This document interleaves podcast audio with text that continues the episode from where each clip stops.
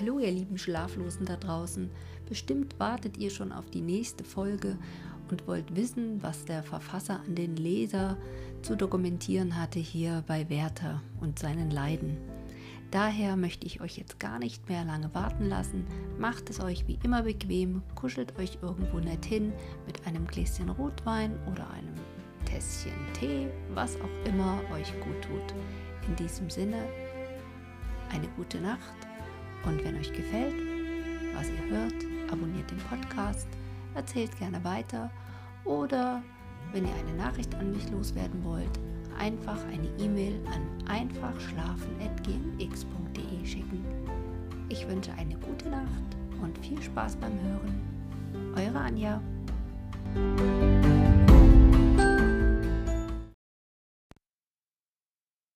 Der Herausgeber an den Leser. Wie sehr wünscht ich, dass uns von den letzten merkwürdigen Tagen unseres Freundes so viel eigenhändige Zeugnisse übrig geblieben wären, dass ich nicht nötig hätte, die Folge seiner hinterlassenen Briefe durch Erzählung zu unterbrechen. Ich habe mir angelegen sein lassen, genaue Nachrichten aus dem Munde derer zu sammeln, die von seiner Geschichte wohl unterrichtet sein konnten Sie ist einfach, und es kommen alle Erzählungen davon bis auf wenige Kleinigkeiten miteinander überein. Nur über die Sinnesarten der handelnden Personen sind die Meinungen verschieden und die Urteile geteilt. Was bleibt uns übrig als dasjenige, was wir mit wiederholter Mühe erfahren können, gewissenhaft zu erzählen, die von dem Abscheidenden hinterlassenen Briefe einzuschalten und das kleinste aufgefundene Blättchen nicht gering zu achten. Zumal, da es so schwer ist, die eigensten wahren Triebfedern auch nur einer einzelnen Handlung zu entdecken, wenn sie unter Menschen vorgeht, die nicht gemeiner Art sind. Unmut und Unlust hatten in Werthers Seele immer tiefer Wurzel geschlagen, sich fester untereinander verschlungen und sein ganzes Wesen nach und nach eingenommen. Die Harmonie seines Geistes war völlig zerstört, eine innerliche Hitze und Heftigkeit, die alle Kräfte seiner Natur durcheinander brachte, brachte die widrigsten Wirkungen hervor und ließ ihm zuletzt nur eine Ermattung übrig, aus der er noch ängstlicher emporstrebte, als er mit allen Übeln bisher gekämpft hatte. Die Beängstigung seines Herzens zerrte die übrigen Kräfte seines Geistes, seine Lebhaftigkeit, seinen Scharfsinn auf. Er ward ein trauriger Gesellschafter, immer unglücklicher und immer ungerechter, je unglücklicher er ward. Wenigstens sagen dies Alberts Freunde. Sie behaupten, dass Werther einen reinen, ruhigen Mann, der nun eines lang gewünschten Glücks teilhaftig geworden und sein Betragen, sich dieses Glücks auch auf der Zukunft zu erhalten, nicht habe beurteilen können. Er, der gleichsam mit jedem Tage sein ganzes Vermögen verzehrte, um an dem Abend zu leiden und zu darben. Albert, sagen sie, hatte sich in so kurzer Zeit nicht verändert. Er war noch immer derselbe, den Werther so vom Anfang her kannte, so sehr schätzte und ehrte. Er liebte Lotten über alles, er war stolz auf sie und wünschte sie auch von jedermann als das herrlichste Geschöpf anerkannt zu wissen. War es ihm daher zu verdenken, wenn er auch jeden Schein des Verdachtes abzuwenden wünschte? Wenn er in dem Augenblicke mit niemand diesen köstlichen Besitz auch auf die unschuldigste Weise zu teilen Lust hatte. Sie gestehen ein, dass Albert oft das Zimmer seiner Frau verlassen, wenn Werther bei ihr war, aber nicht aus Hass noch Abneigung gegen seinen Freund, sondern nur weil er gefühlt habe, dass dieser von seiner Gegenwart gedrückt sei. Lottens Vater war von einem Übel befallen worden, das ihn in der Stube hielt. Er schickte ihr seinen Wagen und sie fuhr hinaus. Es war ein schöner Wintertag. Der erste Schnee war stark gefallen und deckte die ganze Gegend. Werther ging ihr den ganzen Morgen nach, um, wenn Albert sie nicht abzuholen käme, sie herein zu begleiten. Das klare Wetter konnte wenig auf sein trübes Gemüt wirken, ein dumpfer Druck lag auf seiner Seele, die traurigen Bilder hatten sich in ihm festgesetzt.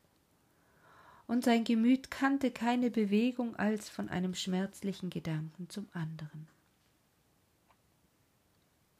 Wie er mit sich in ewigen Unfrieden lebte, schien ihm auch der Zustand anderer nur bedenklicher und verworrener. Er glaubte, das schöne Verhältnis zwischen Albert und seiner Gattin gestört zu haben. Er machte sich Vorwürfe darüber in die sich ein heimlicher Unwille gegen den Gatten mischte. Seine Gedanken fielen auch unterwegs auf diesen Gegenstand. Ja, ja, sagte er zu sich selbst mit heimlichem Zähneknirschen. Das ist der vertraute, freundliche, zärtliche, an allem teilnehmende Umgang, der ruhige Trauernden, Treue. Sattigkeit ist's und Gleichgültigkeit. Zieht ihn nicht jedes elende Geschäft mehr an als die teure, köstlichste Frau? Weiß er sein Glück zu schätzen, weiß er sie zu achten, wie es sie verdient? Er hat sie, nun gut, er hat sie. Ich weiß das, wie ich was anderes auch weiß. Ich glaube an den Gedanken gewöhnt zu sein, er wird mich noch rasend machen. Er wird mich noch umbringen. Und hat denn die Freundschaft zu mir Stich gehalten? Sieht er nicht in meiner Anhänglichkeit an Lotten schon einen Eingriff in seine Rechte? In meiner Aufmerksamkeit für sie einen stillen Vorwurf? Ich weiß es wohl, ich fühle es. Er sieht mich ungern, wünscht meine Entfernung. Meine Gegenwart ist ihm beschwerlich. Oft hielt er seinen raschen Schritt an. Oft stand er stille und schien umkehren zu wollen, allein er richtete seinen Gang immer wieder vorwärts und war mit diesen Gedanken und Selbstgesprächen endlich gleichsam wider Willen bei dem Jagdhause angekommen. Er trat in die Tür, fragte nach dem Alten und nach Lotten und fand das Haus in einiger Bewegung. Der älteste Knabe sagte ihm, es sei drüben in Walheim ein Unglück geschehen. Es sei ein Bauer erschlagen worden. Er machte das weiter keinen Eindruck. Er trat in die Stube und fand Lotten beschäftigt, dem Alten zuzureden, der ungeachtet seiner Krankheit hinüber wollte, um an Ort und Stelle die Tat zu untersuchen. Der Täter war noch unbekannt. Man hatte den Erschlagenen des Morgens vor der Haustür gefunden. Man hatte Mutmaßungen, der Entleibte war Knecht einer Witwe, die vorher einen anderen im Dienste gehabt, der mit Unfrieden aus dem Haus gekommen war. Da Werther dies hörte, fuhr er mit Heftigkeit auf. Ist's möglich? rief er hinaus. Ich muss hinüber, ich kann nicht einen Augenblick ruhen. Er eilte nach Walheim zu, jede Erinnerung ward ihm lebendig, und er zweifelte nicht einen Augenblick, dass jener Mensch die Tat begangen, den er so manches Mal gesprochen, der ihm so wert geworden war. Da er durch die Linden musste, um nach der Schenke zu kommen, wo sie den Körper hingelegt hatten, entsetzt er sich vor dem sonst so geliebten Platze. Jene Schwelle, wo die Nachbarskinder so oft gespielt hatten, war mit Blut besudelt. Liebe und Treue, die schönsten menschlichen Empfindungen hatten sich in Gewalt und Mord verwandelt. Die starken Bäume standen ohne Laub und bereift, die schönen Hecken, die sich über die niedrige Kirchhofmauer wölbten, waren entblättert, und die Grabsteine sahen mit Schnee bedeckt durch die Lücken hervor. Als er sich der Schenke näherte, vor welcher das ganze Dorf versammelt war, entstand auf einmal ein Geschrei. Man erblickte von fern einen Trupp bewaffneter Männer, und einer jeder rief, dass man den Täter herbeiführe. Werther sah hin und blieb nicht lange zweifelhaft. Ja, es war der Knecht, der jene Witwe so sehr liebte, den er vor einiger Zeit mit dem stillen Grimme, mit der heimlichen Verzweiflung umhergehend angetroffen hatte. Was hast du begangen, Unglücklicher? rief Werther aus, indem er auf den Gefangenen losging. Dieser sah ihn still an und schwieg und versetzte endlich ganz gelassen. Keiner wird sie haben. Sie wird keinen haben. Man brachte den Gefangenen in die Schenke und Werther eilte fort. Durch die entsetzliche, gewaltige Berührung war alles, was in seinem Wesen lag, durcheinandergerüttelt worden.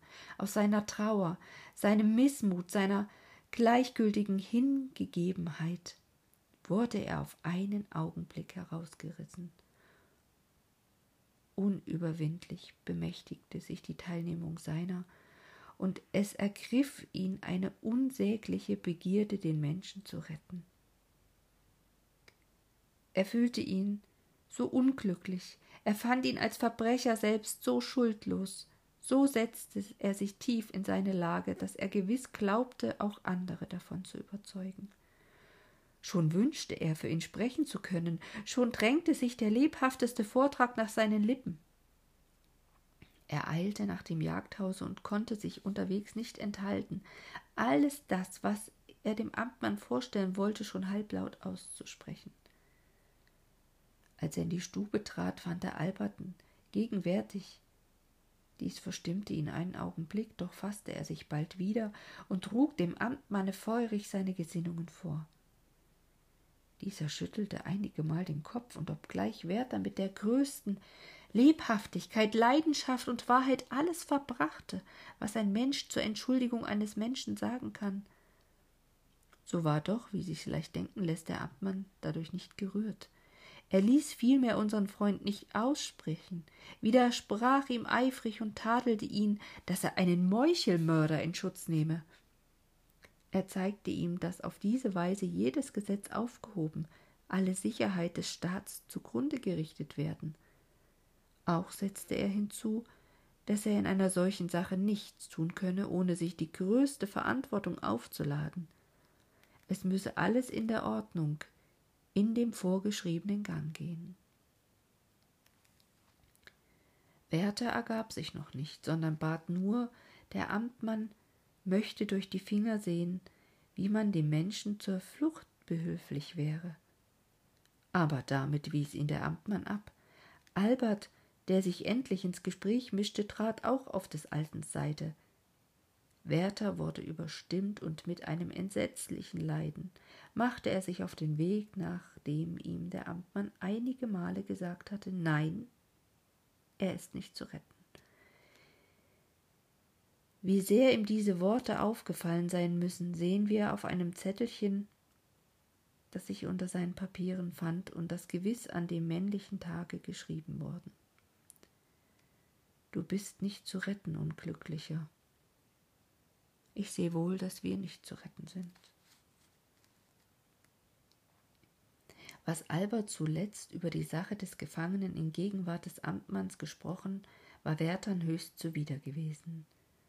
Er glaubte einige Empfindlichkeit gegen sich darin bemerkt zu haben, und wenngleich bei mehrerem Nachdenken seinem Scharfsinne nicht entging, dass beide Männer recht haben möchten, so war es ihm doch, als ob er seinen innersten Dasein entsagen müsste, wenn er gestehen, wenn er es zugeben sollte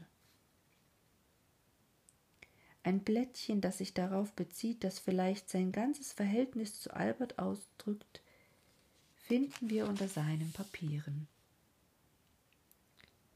Was hilft es, dass ich mir's sage und wieder sage, er ist brav und gut, aber es zerreißt mir mein inneres Eingeweide. Ich kann nicht gerecht sein. Weil es ein gelinder Abend war und das Wetter anfing, sich zum Tauen zu neigen, ging Lotte mit Alberten zu Fuß zurück. Unterwegs sah sie sich hier und da um, eben als wenn sie Werthers Begleitung vermisste.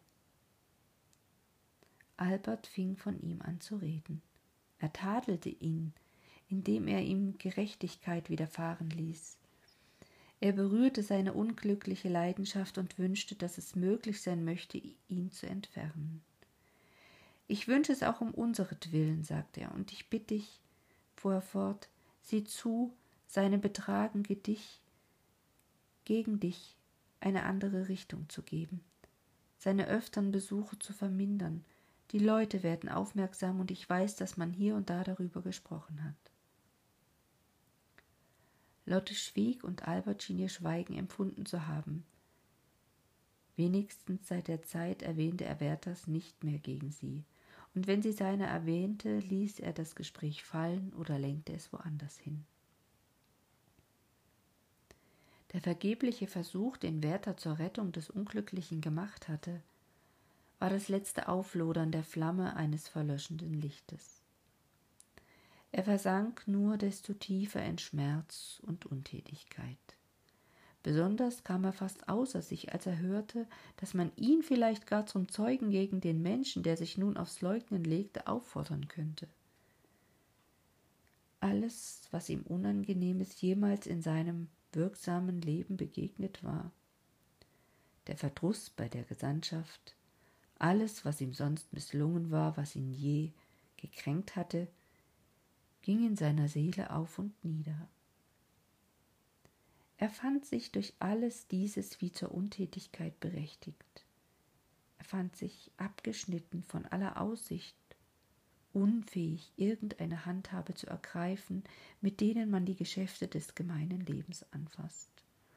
Und so rückte er endlich ganz seiner wunderbaren Empfindung, Denkart und seiner endlosen Leidenschaft hingegeben, in dem ewigen Einerlei eines traurigen Umgangs mit dem liebenswürdigen und geliebten Geschöpfe, dessen Ruhe er störte, in seine Kräfte stürmend, sie ohne Zweck und Aussicht abarbeitend, immer einem traurigen Ende näher.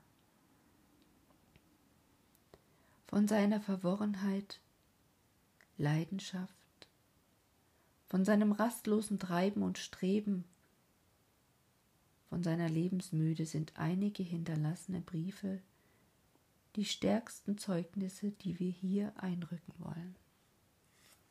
Na, noch wach? Ich hoffe, du bist schläfrig genug, obwohl das ja bei Lektüre von Werther nicht einfach so machbar ist, glaube ich. Ich wünsche dir eine gute Nacht und freue dich schon jetzt auf die nächste Folge. Aber eins kann ich jetzt schon sagen. Besser geht's dem Wärter nicht. Aber hör doch selber rein. Beim nächsten Mal. Gute Nacht.